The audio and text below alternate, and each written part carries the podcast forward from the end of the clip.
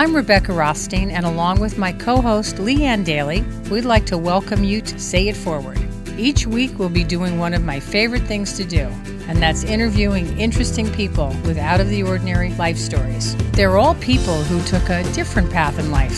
Some never imagined the heights they would achieve, and others, well, they turned their childhood dreams into reality. So let's begin. Our guest today is entertainment media executive Michael Kassan, the founder, chairman, and CEO of MediaLink, a leading global strategic advisory firm. Described as the ultimate power broker, Michael is a trusted advisor to media moguls, Hollywood visionaries, technology pioneers, advertising heads, and Fortune 100 chief marketing officers. His prowess earned him top industry lists, including Adweek's Power 100, Variety's Index of the Most Influential Business Leaders Shaping the Global Entertainment Industry, Ad Age's Top 100 Media Executives in America, and the Silicon Beach 25 list of the most powerful digital players in Los Angeles. Michael shares his self proclaimed superpowers, his ability to solve complex business problems and challenges, to see and seize opportunities across complementary industries. He'll discuss his thoughts on the changing landscape and share how MediaLink is navigating the age of digital disruption across all areas of media and technology. So let's rewind to the beginning and say it forward with media strategist Michael Kassan. We're so happy to have you here. And you have an amazing career. I mean, your whole story um, is just fantastic. And I'd like to begin at the beginning. So I was born in Brooklyn in 1953. My family did what most people did in those days. We loaded up the Conestogas and you know moved across the plains. But I was born in New York, and as I say, when I was three years old, we moved to California. So my wife of 44 years likes to tell me that I'm not allowed to say I'm from New York because I'm really not.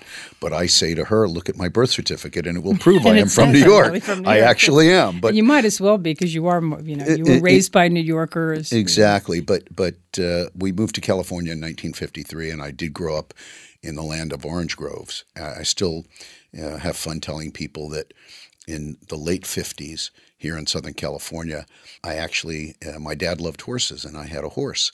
And uh, for those of you who know uh, the freeway system in Los Angeles, the 405 freeway didn't exist. And I used to ride my horse. This is how old I really am. I used to ride my horse from Sepulveda to Balboa through the Sepulveda Dam, where now is their 405 freeway. No kidding. So oh wow. I, I really experienced crazy. California through a different lens. It was a bad decision to build a freeway system and not a train system in Los Angeles. I'm just saying. Yeah, but here we go. We're all living here in we are. I love this picture of this young guy yeah. on a horse. Imagine that, a yeah. Jewish cowboy. Jewish really... cowboy. And and what were you, I mean, what were your pursuits? Did you, I mean, because you are a, a guy who connects people. Were you, as a young person, connecting the dots, or is that something that kind of unfolded later for you? I think I introduced the anesthesiologist to the pediatrician and the obstetrician when I was born. Okay. It's natural for so me. So you're like a mare. You came out a mare, kind of connecting uh, people. Ish. And, yeah, yeah, ish. And it's not one of the things that I ever had to work on. Mm-hmm. It just was natural mm-hmm. for me. It wasn't mm-hmm. something that I thought about. Mm-hmm. It was just a natural thing that you you interact with people and you connect dots initially not in a thoughtful way. It's just what you yeah. do. You also came from a family. Your mother was a world class salesperson. Your mother sold me my first house. Uh, she was an extraordinarily warm, vivacious, wonderful person. I have great memories of her and she was a very can-do, you know, collective kind of person. You have a lot of the same personality traits that your mom had. So I don't remember you, your dad very well, but I remember your mom clearly. So I'll, I'll give you two pictures. If you look up the dictionary for the stereotypical Jewish mother, my mother's picture will pop up. And I mean that in the greatest degree of respect because my mother was able to use Jewish guilt as a sword and a tool in a way I've never seen possible, but what she was able to do, all kidding aside, was translate that into the business context. And I think that was a real gift and a real art form. And I watched my mother do it. She was an extremely successful business person. Yeah. But she used that oh, same element not guilt, but the ability to make people feel like this is what they should be doing. This what is what they need do? to be doing. Bringing urgency, it sounds like. My too. dad and mm-hmm. the contribution, the greatest contribution that my dad made to me was my dad did stand up as a kid in the Catskills. So humor has always been very much a part of my of my existence. I feel like Milton Berle mostly, and many people won't even know who that is. but I have a million jokes in the back of my brain, and until a few years ago, I could actually tell them. In the current environment, I have a book I'm writing, uh, all kidding aside, that says jokes I can't tell anymore. Because things that used to be funny aren't funny anymore. Unfortunately, Yeah, we live in the- th- we live in live the in a new world, Too, and, yeah. and it, it, I, I say this. More, I'm, I'm I'm more serious about it than than I might have sounded, but I think um, that era of the ability to tell a joke uh, is is changing because sensitivities uh, are, are at a heightened uh, moment, and people who would normally have thought something was funny don't think it's funny anymore. And I understand that. Uh, So it, it's a, a more serious conversation, and it's kind of a, a, a another point, but. That's that's what I've always taken away from my parents. Both were good business people, but again, my dad used humor and my mother used guilt. And if you put the two together, you get me. And you were the baby. And I yeah. you were the baby in the You family. know, it's like somebody once described GoPro was described as the illegitimate child of Apple and Red Bull because their marketing was experiential, and it was their own content that became their marketing, Yeah. and that was kind of what Red Bull did, and that's kind of what Apple always did, and. I would look at that as a good marriage of Apple and Red Bull to give you GoPro in its better days. And I would think that the combination that I had, again, just going back to my parents, those were the two things that really helped shape my my style. What were what were the conversations like around the dinner table with parents like that? And what was the you know you're the youngest, you have sisters. An like, argument never ended without a joke. You would always find the humor where you could. sure. So there's like mending of of everything in each interaction. Always. With never go to bed mad Yeah. kind of mentality. Yeah. And of course, you're not going to agree on everything. Uh, the other thing I would say about our dinner time conversations was it was very democratic. In 99% of the issues, it would be a real conversation. And as kids, we were allowed to have an opinion. There were times when my parents would say, That's great. That's your opinion. We do live in a democracy, but you're going to do it my way. Right. So uh, I was brought up with the ability, um, with one very, very clear caveat just be respectful. So you live in this lovely, warm, intimate, fabulous relationship in your household. Did you grow up in the valley? Yes, I, I was a Valley boy You were a valley boy. and went through again looking at California through the lens of really being kind of a not a hick town, but I also had the ability in those days to spend a lot of time in New York with my grandparents and my aunts and uncles. And the funny part for me was I'd spend my summers in New York because my grandparents had a home up in the Catskill Mountains. I would come back in September after being in New York for the summers, and I was different than everybody. you know, I, I, just, dressed differently than everybody. My experience Yeah. was different, and I'd come back to California, to co- come back to school because we'd be in the in the Catskills for the summer. My friends would say, "Gee, you dress differently, and you you kind of grow up faster with a New York Yeah. sensibility." And I had the benefit of living in California, but maintaining that New York sensibility, and that was a big differentiator for me as a kid. You just cleared up a mystery for me that I never knew was a mystery until you just said this. I never understood why my uncle got married in the Catskills. now I know why. Exactly. You know, I got married at the Concord Hotel. You, you probably had summer jobs at the Concord Hotel. Uh, uh, that is true. when I saw Mrs. Maisel, the marvelous Mrs. Maisel, It's and the they spent the summer in the Catskills, Ronnie was walking down memory lane, and that it was hysterical. Yeah. Well, it's it's you look at that and you look at Dirty Dancing, and Oh. you think of Be still my heart. you think of those two movies how they depict or that television show and the movie that depict that era of the Borscht Belt. Yeah, of- it doesn't exist anymore. Yeah. I just did a bike ride in that part of the country over this past summer. And It just doesn't exist anymore. Although you, I also want to tell you that you were my first crush. Patrick Swayze was my second, and watching him in that movie. Too bad he died. He was a fabulous. well, nobody actor. puts baby in the corner, so let's just be clear. so I'm going to go back to you coming back from New York. You're in Southern California. You're a little bit different. Do you see things differently? Do you notice opportunities faster? Like what? Yes. What is? What is? The, I think I think what's in going those on? in that era, I think New Yorkers tended to have to act faster. They weren't as laid back as California. You know, the old Woody Allen joke about um, you know, the cultural relevance of Southern California is you can make a right turn on a red light. Today, I think the left coast and the right coast, and as well the flyover territory, as we say inaffectionately, are more similar mm-hmm. than they used to be. And I think that's part of communication and information and just media and things being, you know, you see more and you, you, you so the coasts are more similar. But back then, there was a decided advantage to have that New York sensibility, that mm-hmm. New York state of mind. Mm-hmm. How did that serve you as a young person? I think it just made me think faster mm-hmm. on my feet. Mm-hmm. I think that was what it did for me. And it, where did you end up going to school? And uh, I went to school here in Southern California, and then I went back to graduate school, post law school, to NYU for my master's in tax. So I went to college and law school in Southern California and New York for a master's. Right. And what was the thought around tax? What was that at the moment in time? Why did it make sense for you to pursue? His parents wanted him. He was Jewish. They wanted him to get a job. I don't know. Maybe, maybe well, not. No, you know what I always say as a lawyer, as a Jewish boy who couldn't do math, otherwise you'd be a doctor. But when I came out of law school in the early 70s, there was a lot of lawyers, and I wanted something that was was a differentiator. I didn't want to just be that guy who's now okay. I'm a lawyer, and am I going to do corporate or am I going to do mm-hmm. personal injury or am I going to do mm-hmm. tax? Was an area that was interesting to me because I actually felt that if you did your job as a tax lawyer, it took me out of the feeling of the nickel and dime aspect of hourly rate and hourly billing because I felt like if I was going to be able to deliver a, a real value to my client in the context of saving taxes and being creative as to how you did that, yeah.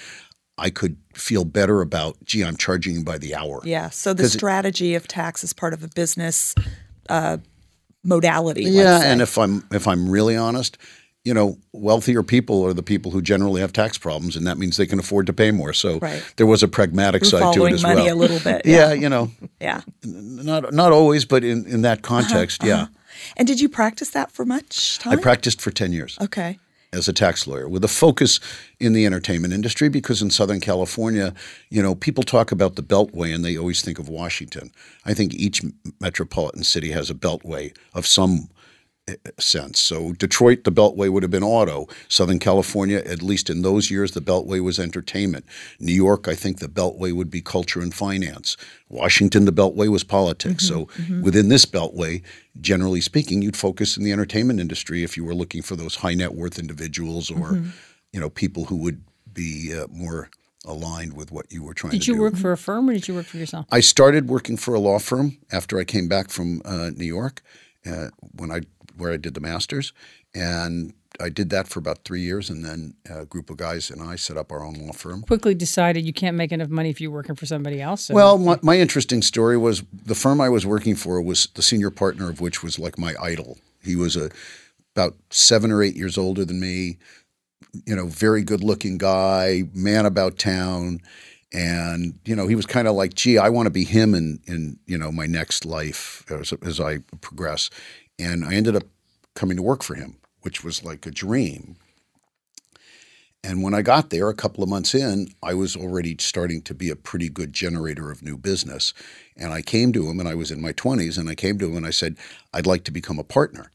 And he said, Well, you're too young. And I said, Well, I don't understand what that has to do with it. I, I mean, the numbers, you know, speak for themselves. I'm generating enough revenue. I'm generating more revenue than some of the other partners, and I would like to become a partner. So we're all we're fully aligned. And he said, "Well, you're too young." And I said, "Okay, well, I appreciate that, but then I'm going to go start my own law firm." and I did, and I went out with a couple of guys, and we formed our own law firm just because I was impatient. Right. I, yeah. You know, um, there's a famous quote about Southern California, which I didn't know then, but I think applied to me, which was, "In Los Angeles, instant gratification isn't quick enough." And yep. and as a result of that, uh. I was I was anxious to move to that next level because I felt like I should be a, a partner because I was you know contributing at the level that a partner did. Right. And it wasn't about ego; it was just about I, I you know I want to have more of a part of the overall. I did exactly the same thing when I decided to be a financial advisor. I had no high school degree, no college, nothing. And I said, Well, I'm not working for anybody else. So that just doesn't work for me. Knowing if I looked back now and said, I was really I could have probably had an easier time getting to where I got, but we have the same you know entrepreneurial bias, and look what happened, right? It worked. Yeah, it, it's interesting. It was harder though. I'm sure for you it was harder at the beginning. Even when I was an employee, my mindset was that of an employer. I always felt like I never looked at it when I was an employee, not that many times in my career, thankfully. Uh, I don't say thankfully, just realistically. I've generally been the boss. Okay. But I always looked at it as if it wasn't like, well, that's the company's money or that's the company. I looked at it like it was mine. Right. And I made decisions in the context of being an employee as if I were the employer. My mug that I drink my coffee out of every morning says it's good to be the queen. so going back to your in law uh, in this law practice that you created with partners and and 10 years in you make a shift. What I, happened? I was representing a company in the home entertainment business, home video business in the mid 80s. And it was the largest independent home video company in the world at the time because that's when the VHS and Betamax and all of that was happening. Mid 80s, right? Mid 80s. Mm-hmm. And the company um, got a bit over their skates and they were in some financial straits because the business was changing. I don't want to drive too deep into the uh, weeds here, but the video business had started as guaranteed sale. If you sold the home video into the Music Plus or the Video Plus or the Blockbuster, it was a sale. There was no returns, like the rec- record business. Mm-hmm. The video business started to become like the record industry so that they could buy it, but they could also send it back to you if it didn't sell. Mm-hmm and the prices started going up the studios had not yet gotten into the business. Disney had not yet understood the value of Pinocchio and Sleeping uh, Beauty and the was library, the of, library, yeah. and all of that. So this was the home video business in its early stages, and this particular company had the rights to GI Joe and Transformers and Strawberry Shortcake and Care Bears and Inspector Gadget, and they had the number one children's licenses in the world mm-hmm. at the time, and there was no Disney home video. So you were really in a land of your own. And that company, again, got a little over their skates, and they brought me in to help reorganize the company and they ended up asking me to come in and take over the company, mm-hmm. which I did. Mm-hmm. And so I made a transition out of the law practice in the mid 80s to run what was then international, international Video Entertainment, which was at the time, as I say, the largest uh, video uh, distributor. Right, in, in a in growth a growth business if, if in, managed in, in a growth business. Yeah. And you also moved into an area where you were no longer billing by the hour. Definitely not billing by the hour. yeah. In fact, it's funny you say that, but I'll, I'll fast forward when I ended up in the media business, which we'll get to, I guess, in this conversation. Yes. Someone said, Michael, what's the difference between being a media buyer and being a lawyer? I said, Well, I used to sell it by the hour. Now I buy it by the second. So. Yeah. So that was that was the transition out of the law practice. And if if if I really look back, I always envisaged that I would be out of the law practice at some time. I looked at the law practice in some way as a means to an end. Mm-hmm. That being said, I didn't know what the end would be. I didn't know what the ticket out would be, mm-hmm. but I kind of always had a hankering to be the client, not the lawyer. Mm-hmm. Does that basis, though, in law and, and to some degree strategy through the sort of lens of tax strategy, make you, on balance, more prone to the habit of deal making? What's the thread? If one pays attention to what one should pay attention to in law school, I think what you're trained to do in law school is analyze situations and spot the issues. And so that tech, that that capability is critical in life. As I say always to to to people, what's the call of the question? What are we being asked? Mm-hmm. The answer could vary. But the thing you have to solve first is what is what's the question. So identify the issues. So the an analysis that you learn if you learn correctly in law school, is to do that. Mm-hmm. Focus on the issues. Make sure you understand, as I say, the call of the question. Mm-hmm. You read a fact pattern, but at the bottom it says, What's the answer? That's what you need to make sure. So when we do a project today at MediaLink, I always ask my team when they're presenting to me before we present to the client first question, have we answered the question that the client asked? Right. Do you reframe the question a lot? So I had somebody ask me a question the other day they said to me, Michael, uh, of the three things, what's most important to you? Money, power, or autonomy? And I said, Well, I'm going to edit your question. They said, Well, it's my question. You can't edit it. I said, Yes, I can. yes, I will. okay, if you're asking me to answer it, I'm going to I'm going to I'm going to reframe the question. I said, and the reason is you'll know in a moment. I said, money's not important to me because I have it. And I don't mean that to sound any way like bad. I'm just saying no, it's less of a motivator because we've been fortunate. autonomy is something I think I've kind of had for a long time in terms of decision making and running a business and building businesses. So those two things I would say are not number one. And my edit to the question in my case was relevance versus power. Mm-hmm.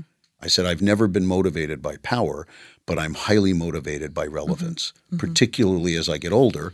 Yeah. And and so to me, again, a long way to get to that answer and kind of off center, but it was just to your point, how yeah. do those things apply? I think it's really important uh, it, it, of an insight about you and about how you've broken things down throughout your career because from a very early stage you the autonomy part was built in. I mean, it was really built in, especially if you were thinking like an employer in your very first job in a Absolutely. law firm. Absolutely. Which is really, I mean, it's encouraging to young people to hear that because people with that tendency need to hear that that's okay, even if they have to su- suffer the slings and arrows of behaving that way. Right. If that's your, the word that we use in a school I went to is entelechy. It's like the acorn to the oak. Right. If that's who you are, and, the, and you and, have to use it. And to your point, Leanne, about the slings and the arrows, I have a lot of old homilies that I, I rely on. You know, one of my favorites is the the uh, pioneers get the arrows and the settlers get the land. I've yeah. generally been a pioneer. Uh-huh. I've been fortunate that I've gotten the land as well, but mm-hmm. I've generally done it by being a pioneer. Right, but you've been hit a you've been hit a few times. More than once, yeah. believe me. Yeah, a day. Yeah. So let's My- go back to um, your personal life. You got married. You've been married for 45 years. Can we talk a little bit about your journey? I met my wife 45 years ago. Aw. And the way we met was I had borrowed a coat from a friend of mine because I was going to New York for my college roommate's wedding and it was the winter and I didn't have a proper winter coat. And, you know, I had ski parkas because I skied, but I didn't have a proper right. overcoat. And here I'm going to New York in January and it's a, you know, cold time you of year. In LA so I wanted, right. I, so I borrowed a coat from a friend of mine. He lived in San Diego and he was coming up to LA. I said, Hey, Gary, can I borrow your coat? He said, Sure. I got back from New York. He called me and he said, Hey, um, I, actually need my coat back. And I have a friend named Ronnie Klein who's coming down to San Diego for my birthday. Could I ask you to do me a favor and drop the coat off at her apartment? She lives in Westwood. And, you know, I said, Sure. Uh, so I had her phone number. I called her and I said, uh, You know, Gary mentioned that. I, and she said, Yes, he told me. She said, uh, I'll be home all day today except between one and two. I said, Well, I don't know if I can make it. She said, Well, that's your problem. I've given you the whole day except one hour. And, you know, great. I'm, I'm doing you the favor, Billy, you know. So, uh, anyway, I, I was working as a law clerk. Start. I was working as a, as a law clerk at the time because I was still in school. Uh, and I stopped at her apartment uh, at about five o'clock on a Friday. And I knocked on the door. She opened, let me in the building. I knocked on the door. She opened the door. She took the coat and closed the door in my face. But um, That's amazing. But my wife happens to have extraordinarily beautiful blue eyes. And I saw them when she opened the door. the challenge was I kind of had a girlfriend at the time. it was, whoa, it was that wow. kind of a moment. So I called her and I asked her out on a Tuesday. And she said, Oh, I may be going to Palm Springs for the weekend. And I said, Okay, well, you know, let me know. She instantly called our mutual friend and said, Your friend Michael Kassan called me and asked me out didn't you tell me he was going to marry so and so? Because she they had talked about me, I guess. And he said, yes, he probably will, but go out with him. He'll take you to a nice restaurant. My wife never called me back. That Friday, like a scene from Gwyneth Paltrow's Sliding Doors movie. I love that movie. My friend Nigel Sinclair made that movie. I just saw Nigel two weeks ago. You He's did? a very old friend. That Friday afternoon, Ronnie had never called me back. We were crossing Beverly Drive in Wilshire and we ran into each other. No kidding. Oh, so destiny. That is sliding doors. It's amazing. It. I've seen some social postings, and you love that girl like crazy. She's my trophy wife. Yeah, for 44 years. Yeah. It's beautiful. My my mother and father were married for eh, 57 years, and they both passed away. But my father always said, being married to the love of your life is the greatest revenge just in life, you know, because you have a better life. Exactly. You know, switching out spouses is is not what you want. No. not not a good thing. yeah. yeah. Your wife is spectacular. And along the way you have children. That's correct. Three lovely children. That's correct. And your grandfather. Six times. wow. And the great thing fun. about being a grandparent is it's the rental model. You just get to rent these little people, and they these delightful little people Yeah, who my you can give two-year-old back. granddaughter this morning, my daughter called me and my two-year-old granddaughter said, "Michael." I said, "Michael, what happened to Papa Michael?" So it was very funny. She just said, "Michael." I said, "Oh, great! I'm having my first grandchild. It's the best. so exciting. Congratulations! It's the single I best didn't that. institution you can wait. ever. It's the greatest club you can ever join. I can't wait. That's so great.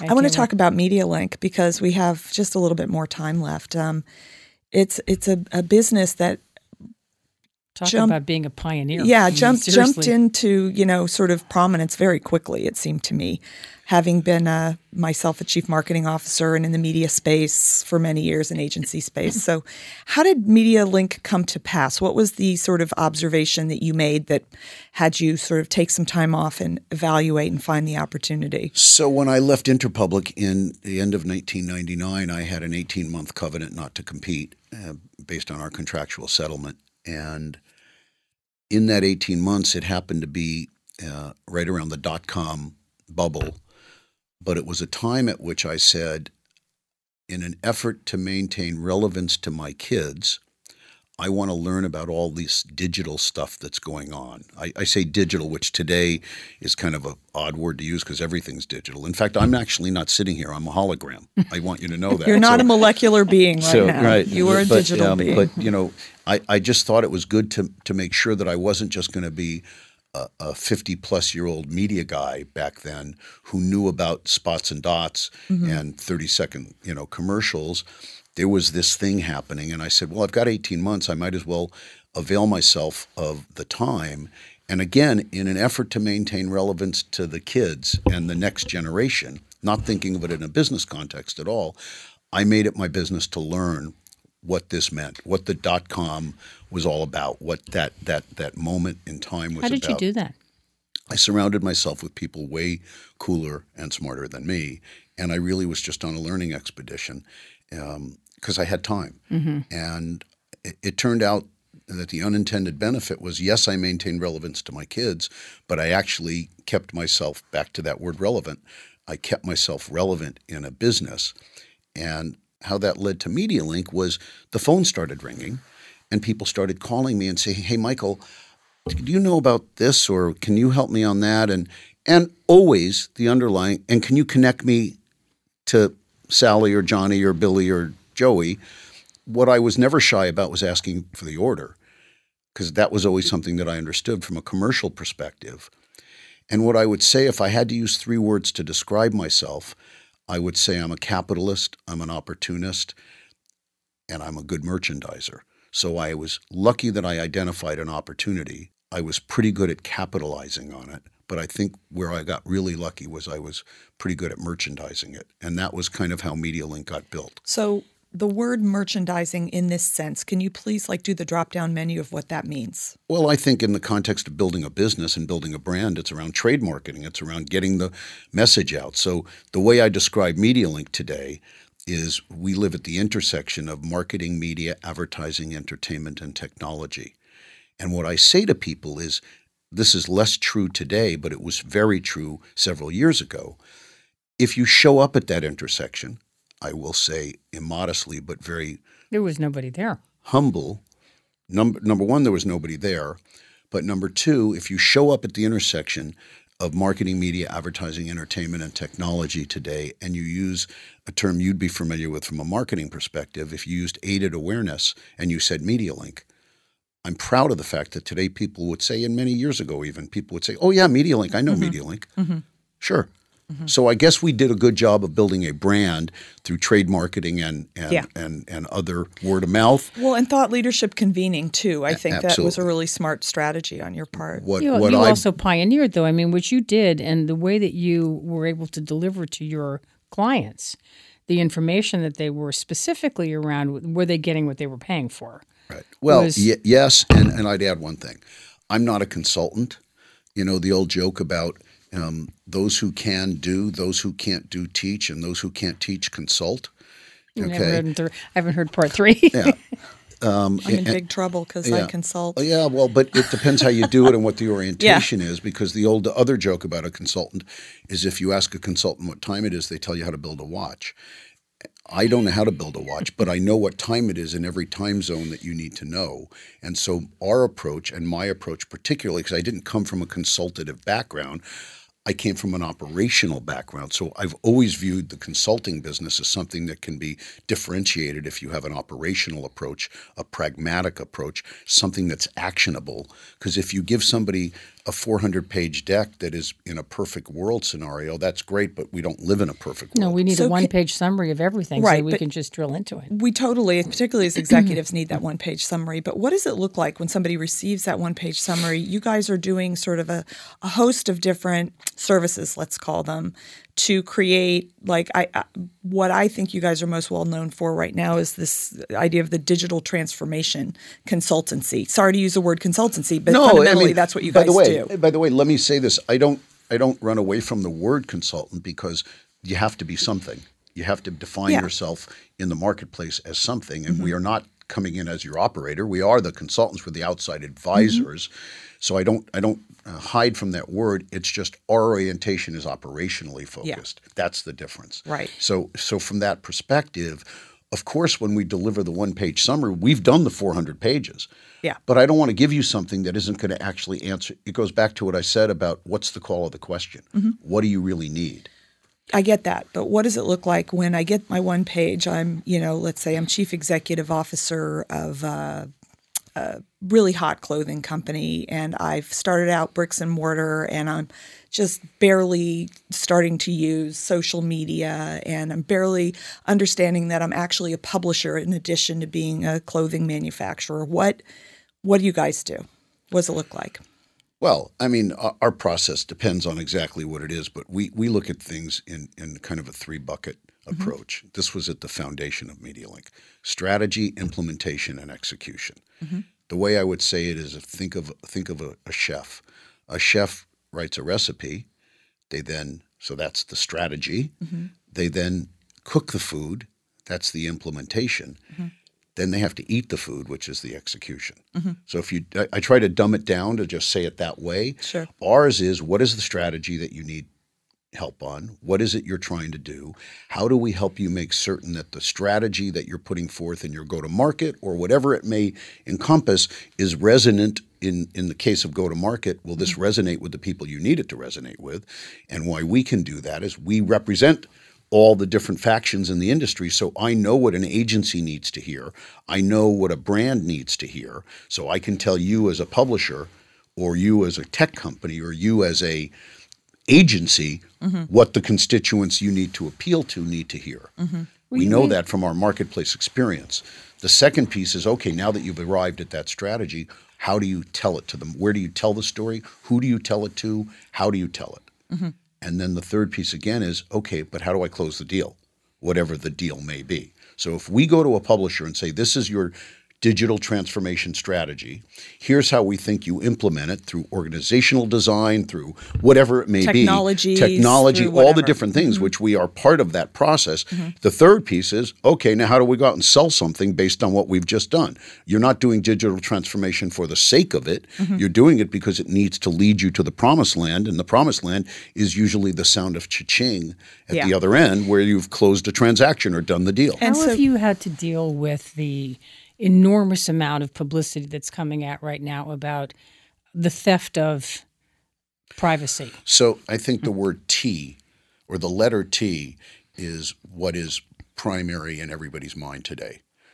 T stands for trust, T stands for transparency, T stands for technology. So if you think of those things, technology potentially undermining transparency and trust, that's not a good thing. You need to kind of tick all the boxes of those words that start with T, and I'd add talent in. Mm-hmm. So, talent, technology, transparency, and trust.